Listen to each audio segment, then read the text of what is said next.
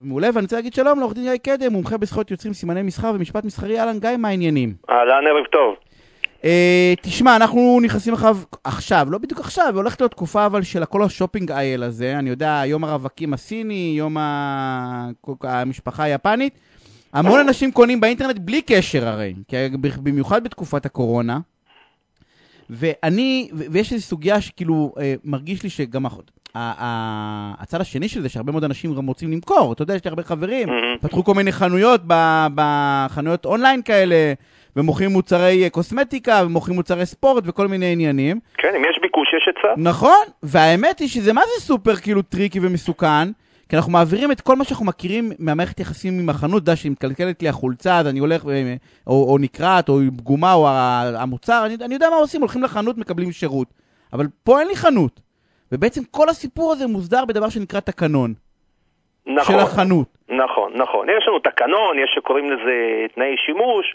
למעשה זה איזשהו חוזה מחייב בין uh, מי שמפעיל את האתר, בין מי שמוכר, לבין הגולש. Uh, קוראים לזה הסכם הקלקה. Uh, כשלמדנו משפטים אז לימדו אותנו שהסכם נחרד בהצעה וקיבול. אז האתר מציע לך לקנות אצלו, ואתה כגולש, כשאתה מקליק, אני מסכים, בדרך כלל כשאתה משלם, רשום למטה כזה V, אני מסכים לתנאי השימוש, אתה למעשה מקבל את התנאים ונחלט אה, בין הצדדים אה, הסכם. באנגלית קוראים לזה Click Wrap Agreement. כלומר, זה מונח שלקוח ממה שהיה פעם Shrink Wrap Contracts. היו הסכמי עטיפה, היית קונה תוכנה, היית מקבל את התוכנה בקרטון, ארוז בניילון בוואקום כזה. כשאתה קורא את הוואקום, אז הסכמת להסכם. או, אז אני בא ואומר, זה בדיוק אותה פעולה, קראת את הוואקום, ובוא, בחייאת, מי קורא את התקנון הזה הרי? נכון, קודם כל אף אחד לא קורא, אתה יודע, אבל uh, זה שאתה לא קורא זה לא אומר שהוא לא חל עליך. עכשיו, הדבר המעניין הוא שהמחוקק חשב על זה, והוא בא ואומר, אני, יש לי, uh, אני רוצה להגן על הצרכן. אני, אה, כשהצרכן קונה, אז הוא מה שנקרא עושה עסקה, אה, עסקת אה, מכר מרחוק, ובא חוק הגנת הצרכן, ואומר, אוקיי, אז יש לנו תקנון, יש לנו תנאי שימוש שמסדיר את מערכת היחסים, מה מוכרים, איך מוכרים, לאן שולחים או לא שולחים, כמה עולה המוצר, אבל בא גם חוק הגנת הצרכן ואומר שני דברים. אחד, יש איזשהו פורמט שבא ואומר, אני רוצה לתת לקונה גילוי מלא, שידע בפני מי הוא עומד ומה הוא קונה ואיך הוא קונה. ולכן הוא בא ואומר, אתה כמוכר, אתה קודם כל צריך לתת לקונה פרטים מלאים על זהות העסק, הכתובת, הח"פ, העוסק מורשה, זה צריך להיות כתוב איפשהו, אתה יכול לשים את זה בתנאי השימוש, אתה יכול לעשות את זה תקנון, אתה יכול לתת לו מסמך נפרד. אתה צריך לתאר... כדי שיהיה בית. כדי שבעצם אם אני אחרי זה רוצה חס ושלום אה, אה, לחפש מישהו, כי הוא מכר לי משהו פגום, נכון, שאני אדע למי אני יכול לחזור. אני צריך לתאר, אני כמוכר, צריך לתת תיאור של התכונות העיקריות של מה שאני מוכר. אני צריך לתת פרטים מלאים על המחיר. אני צריך להגיד איך אני מספק את המוצר, מי שם היצרן, איפה הוא מיוצר. אני צריך להסביר מה האחריות שיש למוצר. הכי חשוב, אני צריך לתת ללקוח הסבר מפורט על הזכות שלו לבטל את ההתקשרות. לא רק שיש לו זכות לבטל, אלא גם איך הוא מממש את הזכות הזו. באימייל, בפקס, בדואר רשום, אולי יש לי באתר עמוד ביטול עסקה ייעודי שהלקוח יכול להיכנס, להזין את הפרטים. עכשיו, למה זה חשוב? כי בא החוק ואומר, כשיש לי עסקת מכר מרחוק, שנקרא שכשני הצדדים לא נמצאים באותו מקום, כן? אני כצרכן, יש לי זכות ביטול, בדרך כלל תוך 14 ימים, אם קניתי איזשהו נכס, ואם קיבלתי נניח שיר, שירות כלשהו, נרשמתי לכמה שיעורים אונליין, אז אני יכול בתוך 14 ימים לבטל אפילו שכבר התחלתי השתתפות. אני כמובן צריך לשלם את החלק היחסי, אבל אני זכאי לבטל. העניין הזה של הביטול הוא מאוד מאוד חשוב, כי הרבה עסקים מפספסים את הנקודה הזו, ואז הם חשופים לקנסות או לכל מיני uh, תביעות, uh, תובנות ייצוגיות. כי, כי הם לא עומדים על פי הוראת החוק? כי זה לא כתוב לא, בתקנון. הם לא נותנים ללקוח גילוי מלא, הם בעיקר לא נותנים ללקוח הסבר שהוא רשאי לבטל את העסקה. הלקוח לפעמים מתקשרים אליו, בוחרים לו משהו בטלפון. אבל לא, אבל לא בכל מחיר אפשר לבטל, נכון גיא? מה זאת אומרת? כאילו, נניח אני מכרתי לך עכשיו ערכת לימודים, ואתה עשית דאונלוד לערכת לימודים, פשוט ראיתי איזו שאלה כזאת ב... Mm-hmm. אז כבר המוצר אצלך, מאה אחוז, איך תבטל עכשיו? זה נכון, יש חריגים. אם נניח קנית משהו, ש...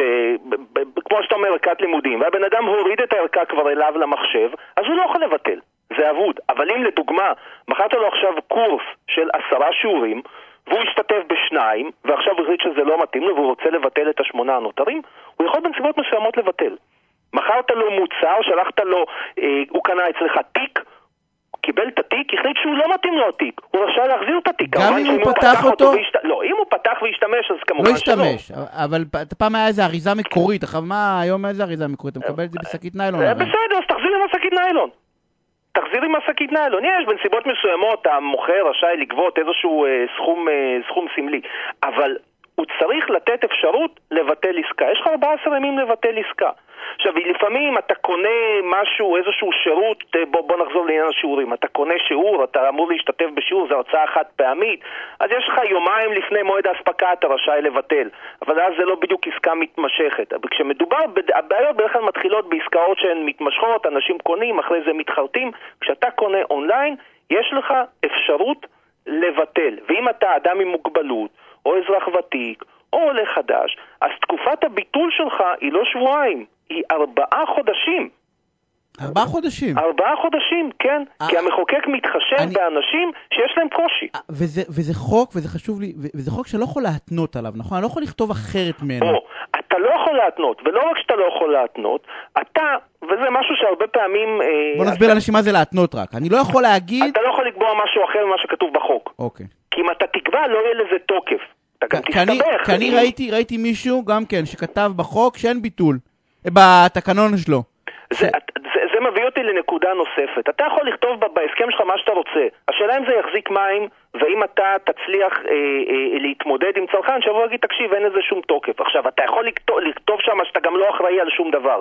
אז אתה נכנס לנקודה אחרת. אתה נכנס למה שנקרא חוזה מקפח. מה זה חוזה מקפח? חוזה אחיד מקפח. מה זה חוזה אחיד?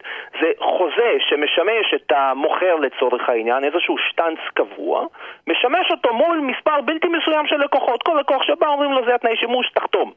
עכשיו, בדרך כלל יש נטייה בחוזים כאלה להכניס כל מיני הוראות שהמוכר לא אחראי לזה ולא אחראי כל לזה מיני ולא עזים, אחראי לזה. בשיטת מצליח, מה אכפת לי? נכון. אני זה מקסימום יהיה שני נכון. פראיירים ש- שיקראו נכון. ויגידו, אה, אני דף, סלח לי דפקו אותי, אז אין מה לעשות, כן, אם כפרות. לדוגמה אני מוכר אה, ספק יצרן של טלוויזיה ואני צריך לספק חלקי חילוף לשבע שנים, אז אני כותב שאני צריך לספק חלק חילוף, חלקי חילוף רק לשנה.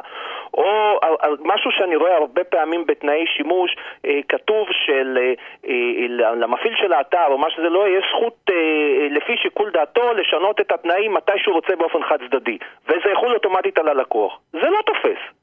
יש חוק מסודר שקובע שזה לא תופס. או שאומרים, אה, אסור, המוכר חייב לפנות לבורר ש, שאני אקבע. גם זה לא תופס. אה. זאת אומרת, אתה יכול לכתוב מה שאתה רוצה, אבל זה לא יתפוס. ולכן כדאי לבנות את הדברים האלה באופן חכם. כי בסופו של דבר, אם ההסכם לא תופס, אז מה עשית בזה?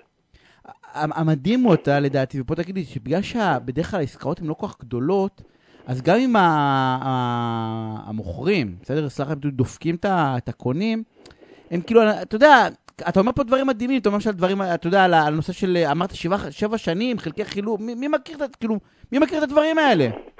אה, זה נכון, בגלל זה החוק נותן כלים לצרכנים בדמות אה, תובענה ייצוגית. שבדיוק המטרה היא למנוע מצב שבו בא בן אדם ואומר, תקשיב, אני הפסדתי פה 50 שקלים, או כמה שזה לא יהיה, בשביל מתעסק 50 בזה, שקלים, אני כאילו? אלך עכשיו להתעסק, אני אקח עורך דין, אני אריב בבתי משפט, לא שווה לי. בא חוק תובענות ייצוגיות ואומר, במקרה כזה, אתה רשאי לתבוע לא רק עבורך, לא רק לך שנגרם נזק אישי, אתה רשאי לתבוע עבור כל הצרכנים, ואז זה כבר מכפלות שיכולות להגיע זה לסכומים בעצם נורא גבוהים. ההרתעה בפני כל נכון, התקנונים נכון, המוזרים האלה? נכון, יש שוט על הראש של, ה... אה, אה, של המוכרים להיזהר, כי הבעיה לא בחמישים שקלים של הצרכן הבודד שאותו, כמו שאמרת, הם הצליחו לדפוק, אלא באולי אותו אה, עשרת אלפים או מאה אלף או חמש מאות אלף צרכנים אחרים שיבואו אליהם ויגידו, רגע, מה עם החמישים שקלים שלנו? תעשה את המכפלות, זה סכומים אדירים. ואז יוצא, אז, אז בעצם לצורך העניין, אני מבין, הטיפ המשמעותי ביותר, אחרי זה כמובן בפייסבוק יעלה משהו יותר מסודר אצלי, אבל הטיפ המשמעותי ביותר, הוא בעצם ללכת לקרוא רגע את התקנון אם אני רוכש. אני, אם אני רוכש, אם אני קונה, לך תקרא רגע את התקנון, תראה שיש לך מול מי לעבוד אפילו, בסדר? שיש לך כתובת, שזה לא איזה, אתה יודע, אתר שיושב לא יודע איפה, באיזה שרת ואין לך עם מי לדבר. ומהצד השני בעצם, כל מי שרוצה לעשות תקנון, שיעשה תקנון של בן אדם. נכון. לא תקנון לא חוקי תפסת. כי אוטומטית, כי אוטומטית, גם אם אתה בסדר.